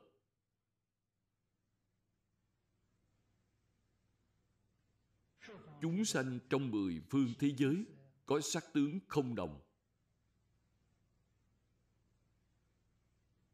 Thân tướng đoàn chánh trang nghiêm. Có thể khiến người sanh tâm hoan hỷ sanh tâm cung kính.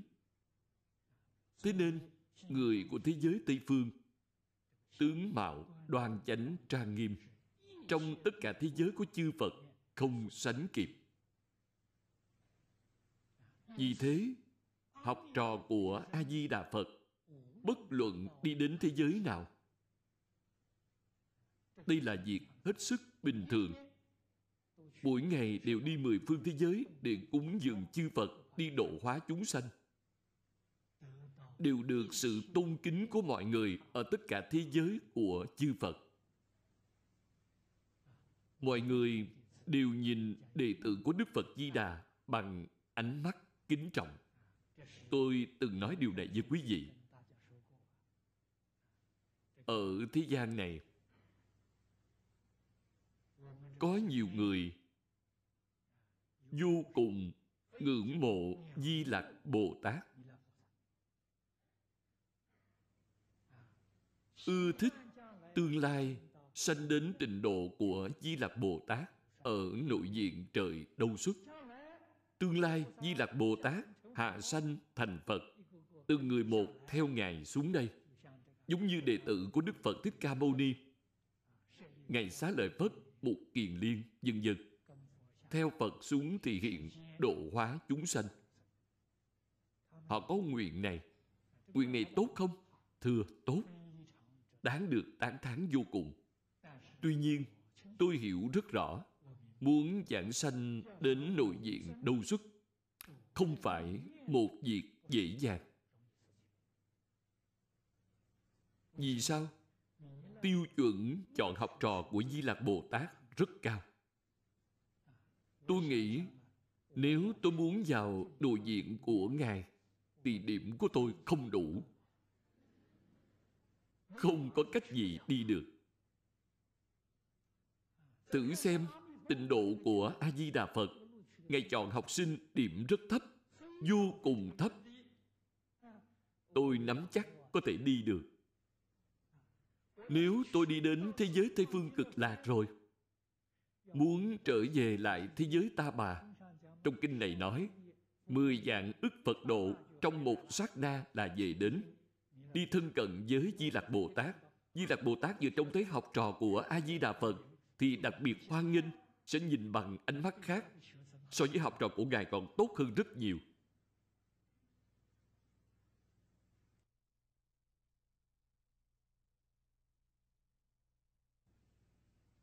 Ta phải biết tính bài toán này. Chúng ta cũng có thể đến nội diện của đâu xuất cũng có thể thân cận di lạc bồ tát. So với học trò của ngài, còn được tiếp đón đặc biệt hơn. Chúng ta nghe di lạc bồ tát giảng kinh, nhất định được ngồi ghế tượng tọa. Những cái hàng ghế phía trước đều nhường cho chúng ta ngồi. Còn học trò của ngài thì ngồi phía sau. Cho nên đây là sự thật không thể không biết. Đây là con đường dễ dàng nhất để thân cận di lạc bồ tát.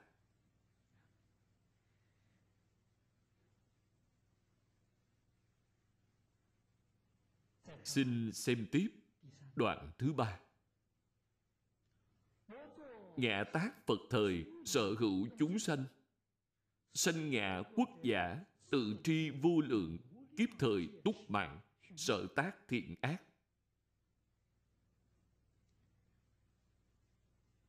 Giai năng động thị, triệt thính, tri thập phương khứ lai.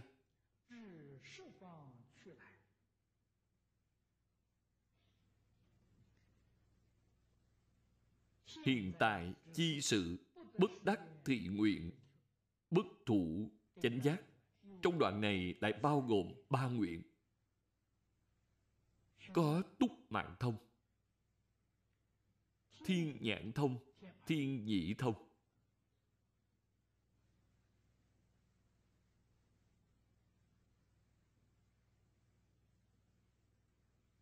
Quý vị nên biết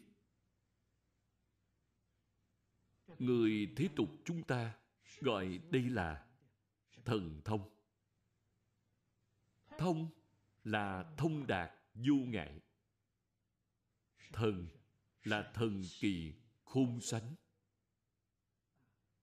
Cái năng lực đặc biệt này hiện nay ở đại lục gọi là khả năng kỳ dị, khả năng đặc biệt. Cách gọi này rất có đạo lý năng lực này của họ siêu việt người thường. Vậy thần thông từ đâu mà có? Là do báo đức mà được. Do tu đức mà được. Chúng ta giảng sanh thế giới tây phương cực lạc thì có thần thông. Đây gọi là báo đức, không phải là tu đức. Báo đức này là bổn nguyện của a di đà phật gia trì. Nếu sanh đến bên ấy mà không có năng lực này, thì a di đà phật đã không thành phật rồi. Một khi sanh đến nơi đó, năng lực này hết thảy đều có, thì a di đà phật mới thành phật. Năng lực thần thông đó lớn cỡ nào? Vượt hơn a la hán năng lực túc mạng thông và tha tâm thông của a la hán chỉ biết được 500 đời. Trước 500 và sau 500 đời, thì họ không biết và cũng không hiểu được. Phạm vi thấy được của họ không lớn lắm. Vậy còn như thiên nhãn của bồ tát thì sao? Tùy vào địa vị của bồ tát bồ tát địa vị càng cao, thì năng lực của thiên nhãn càng rộng có thể nhìn thấy một đại thiên thế giới, một trăm đại thiên thế giới, một ngàn đại thiên thế giới. Chỉ có thiên nhãn của như lai mới có thể nhìn thấy tận hư không khắp pháp giới. Tất cả thế giới của chư phật không nơi nào không thấy. Những người sanh đến thế giới tây phương cực lạc, năng lực thần thông của họ trong kinh Gian này nói là bằng giới a di đà phật.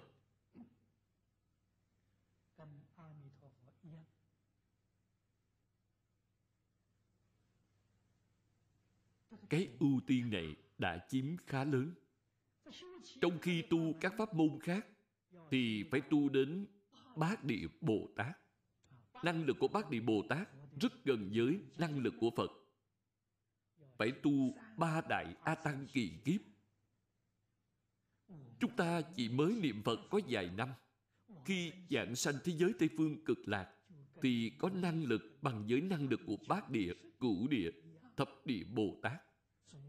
Cho nên những vị Bồ Tát đó nhìn thấy chúng ta thì lắc đầu không tin được nhưng cũng là sự thật.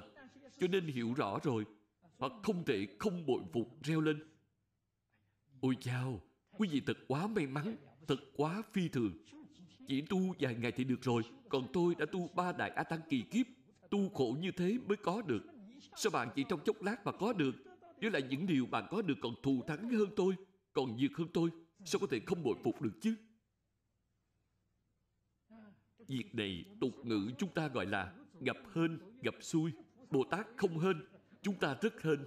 Trong phút chốc gặp pháp môn này thì thành công. Cho nên, chúng ta phải để tâm quan sát cho kỹ lưỡng đoạn nguyên văn này. Tất cả chúng sanh sanh về cõi con, đây là pháp bình đẳng. Không có lựa chọn người của thế giới hoa tạng sanh đến, họ đương nhiên là bồ tát rồi. Đi gì đó cao. Còn chúng ta là phàm phu, làm sao có thể so sánh được? Tất cả chúng sanh đương nhiên là thập pháp giới. Nói cách khác toàn bộ đều được bao gồm trong đó. Tự biết được du lượng đời quá khứ. Cũng giống như a la hán chỉ biết được 500 đời trước mà là du lượng kiếp trước. Vừa giảng sanh đến thế giới Tây Phương cực lạc, cho dù giảng sanh hạ hạ phẩm cũng là như vậy. Bởi vì trong nguyên văn của Ngài không có nói trừ hà hà phẩm ra.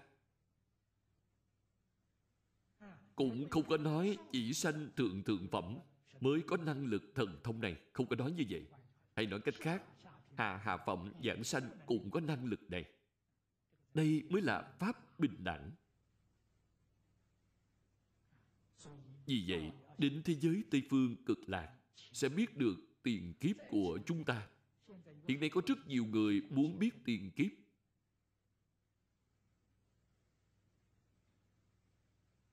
Đi tìm những người biết tâm linh. Lại có người đi tìm cái gọi là thuật thôi miên, muốn biết đời trước.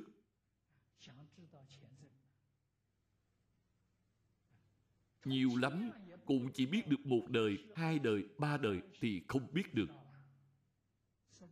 sanh đến thế giới Tây Phương cực lạc thì đời quá khứ, đời đời kiếp kiếp, vô lượng kiếp đến nay bạn đều biết hết.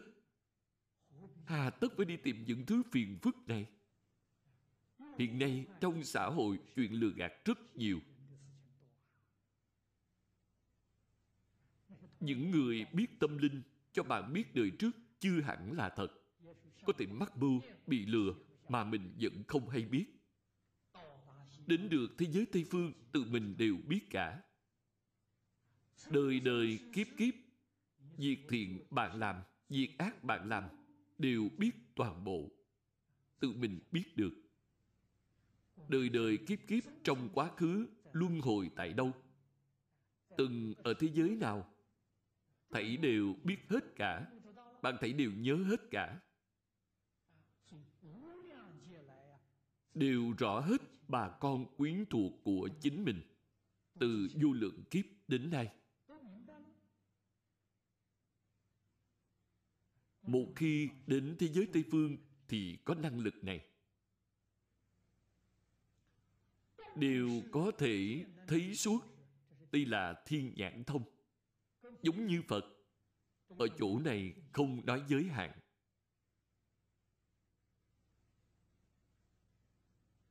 bạn đều thấy được mười phương thế giới. Du lượng du biên thế giới rõ ràng tường tận.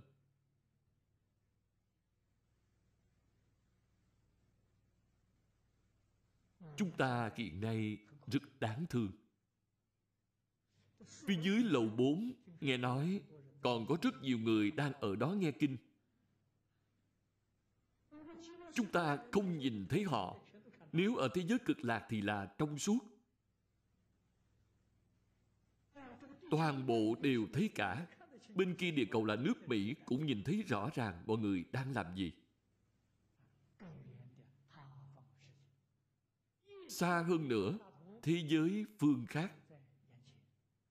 Tất cả thế giới của chư phật đều ở trước mắt, họ có được năng lực này. Cho nên khi trong tâm chúng ta bị tình cảm buộc ràng với người thân người mà mình ưa thích đều niệm niệm không quên, hy vọng giúp đỡ họ. Chúng ta có cái tâm này, có cái nguyện này, nhưng không có năng lực. Bạn phải biết, đến được thế giới tây phương cực lạc thì có năng lực này. Thân thích quyến thuộc của chúng ta, bất luận họ sanh vào đường nào, bạn đều thấy họ họ nói chuyện, bạn nghe được. Bạn đều rõ ràng tường tận tình trạng của họ. Bạn có thể thường xuyên thị hiện đi giúp đỡ họ. Đó là thật sự có trí tuệ, có năng lực. Tâm nguyện của chúng ta mới gọi là chân thật. Không dạng sanh thì tâm nguyện của chúng ta đều không đạt được mục đích. Vì không có năng lực nghe rõ là thiên nhị thông.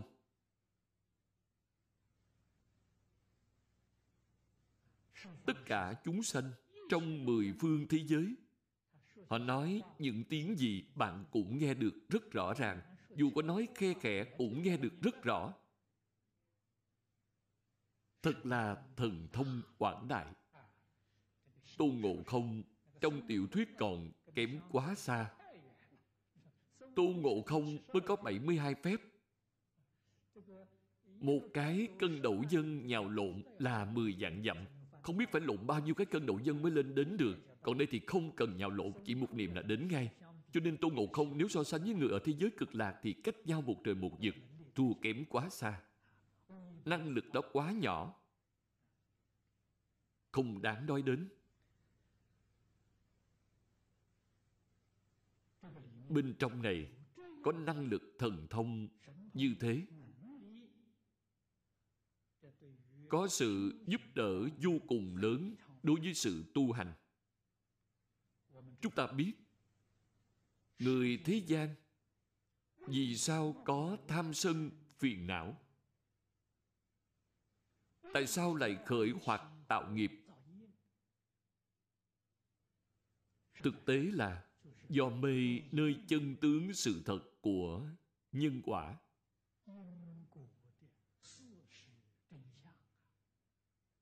Nên mới khơi dậy những thứ mê hoặc mới tạo nghiệp.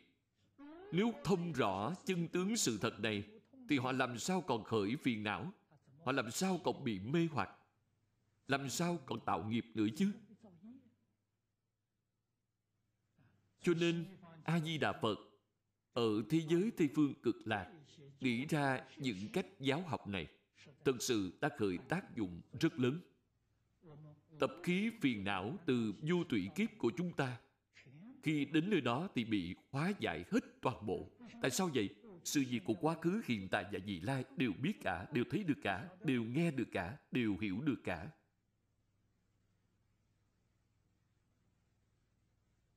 Như vậy, so với chư phật như lai khác, giảng kinh, nói pháp thì đơn giản hơn rất nhiều. Phương pháp đích thực là cao minh. Biết mười phương. Đó là về mặt không gian. Quá khứ, hiện tại và vị lai gọi là ba đời, thuộc về thời gian. Chuyện trong mười phương ba đời, việc gì bạn cũng đều biết cả, đều rõ cả đều thấu hiểu cả. Nếu không được như nguyện, thì không thành chánh giác. A di đà phật thành phật rồi, thì nguyện này cũng đã được thực hiện. Hiện nay, có một số người nói họ có thần thông, có khả năng đặc biệt gì đó. Thì bạn có thể nói với họ rằng đây không có gì là phi thường. Qua vài năm nữa, bạn làm sao sánh kịp tôi? Đúng là như vậy. Chúng ta hiểu được chân tướng sự thật này. Thì nên nghiêm túc niệm phật vài năm để giảng sanh thì tất cả đều được hết.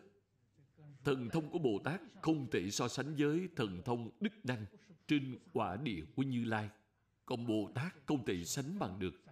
Những thần thông nhỏ này của họ thì ăn thua gì? Mọi người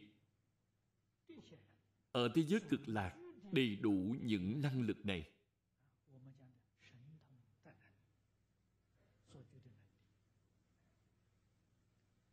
Năng lực này tuyệt đối không phải như trong kinh đại thừa nói tu được bằng thiền định cùng các phương pháp khác. Cùng với cái đó của họ là không giống nhau. Khi này đã nói đây là báo đức. Là sự tu học trong ngàn ức năm của a di đà phật là sự thành tựu viên mãn của năm kiếp ngài đã dùng đức đăng này mà gia trì cho chúng ta. Cái lý bên trong, vô cùng thâm sâu. Xét về mặt sự cũng kỳ diệu khung sánh. Đạo lý vô cùng thâm sâu. Không phải là không có lý luận y cứ. Nếu không có lý luận y cứ thì chúng ta xem thấy chỉ là chuyện thần thoại mà thôi. Cho nên pháp môn này là pháp khó tin, đạo lý quá sâu. Ngay cả đẳng giác bồ tát, nếu không được sự gia trì của như lai, thì họ cũng không rõ. Cho nên có thể tin được thì không phải dễ dàng. Phần cuối kinh nói, người có thể tin là do thiện căn phước đức huân tập được của họ trong vô lượng kiếp đời quá khứ. Ngày nay đã thành tựu rồi.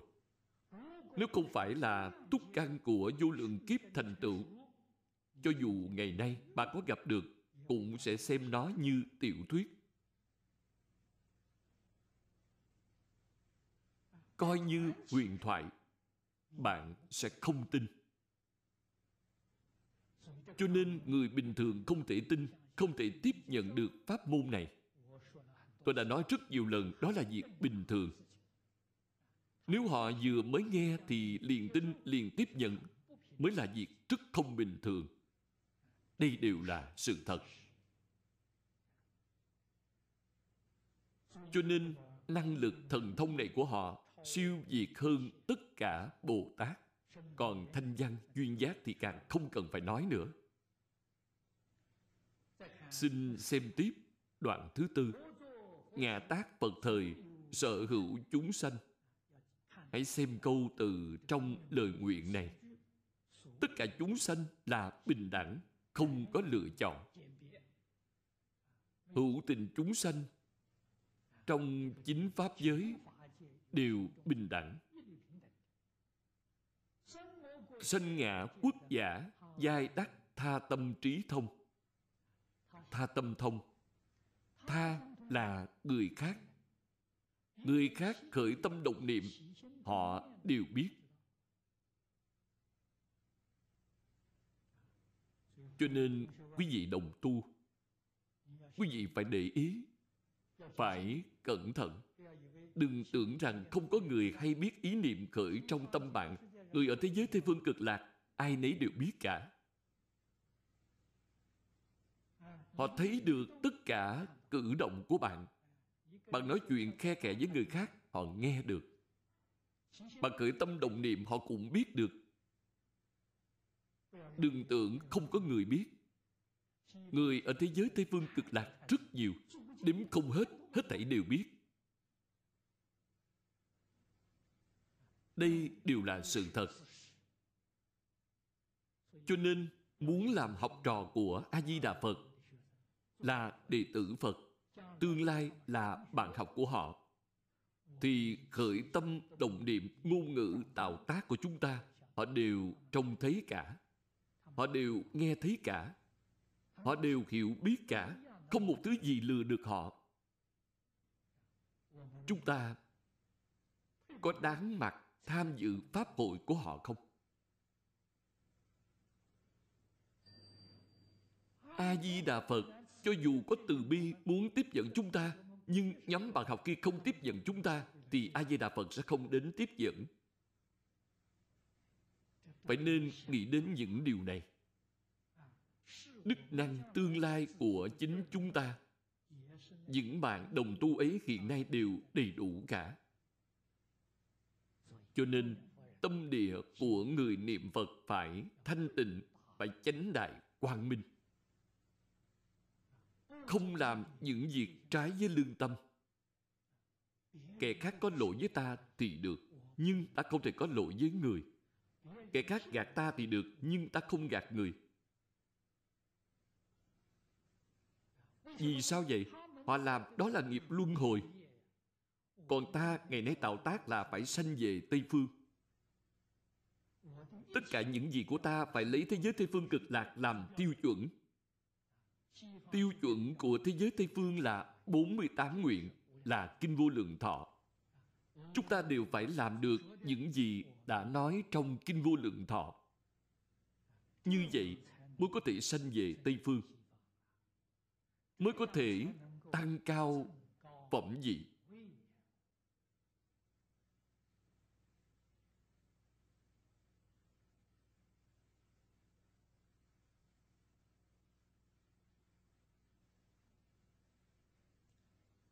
Nhược bất tất tri ức Na do tha bá thiên Phật sát Chúng sanh tâm niệm giả Bất thụ chánh giác.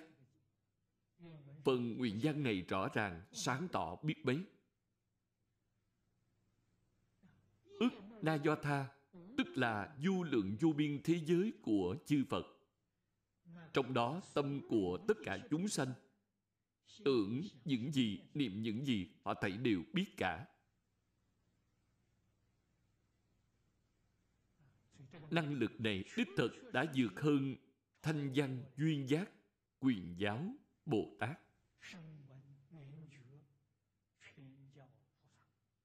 cho đến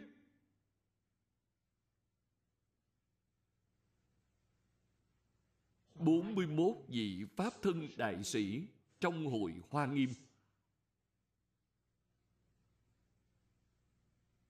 Tuyệt đại đa số đều không thể sánh được với họ. Năng lực này là bát địa bồ tát trở lên. Bát địa trở xuống đều không thể sánh được với họ. Cho nên thần thông trí tuệ của họ, đạo lực siêu thắng này, quả thật đã đạt đến chỗ tột cùng.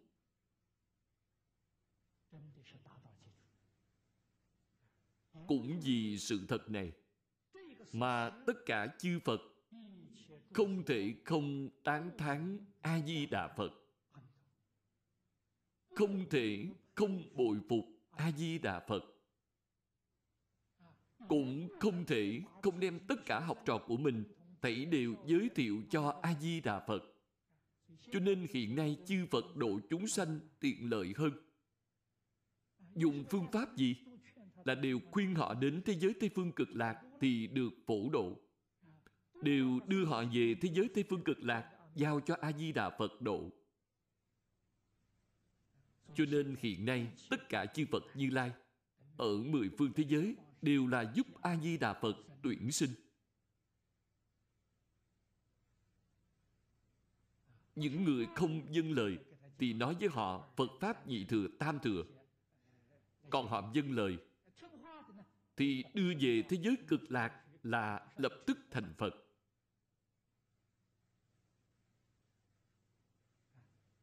Ở tại chỗ này, chúng ta mới hiểu rõ, mới nhìn ra được chân tướng sự thật này.